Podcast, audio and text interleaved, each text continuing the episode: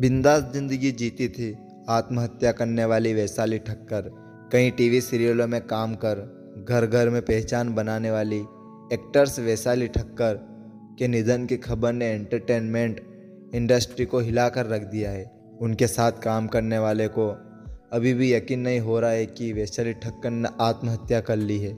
रविवार को वैशाली के सुसाइड की खबर से सभी दुखी नज़र आए। बता दें कि उन्हें अपने इंदौर वाले घर पर फंदा लगाकर जान दे दी। उन्होंने एक सुसाइड नोट भी छोड़ा, जिसमें खुलासा हुआ कि उन्होंने आत्महत्या क्यों की। सुसाइड नोट से खुलासा हुआ है कि वैशाली को पड़ोस में रहने वाला एक्स बॉयफ्रेंड परेशान कर रहा था और इसी वजह से उन्होंने इतना बड़ा कदम उठाया। वैसे आपको बता दें कि वैशाली बिंदास ज़िंदगी जीती थी और काफ़ी खुश मिजाज थी। उनके इंस्टाग्राम पर नज़र डालो तो देखा जा सकता है कि लग्जरियल लाइफ स्टाइल जीती थी। और खुश रहती थी। वैशाली ठक्कर उनतीस साल की थी।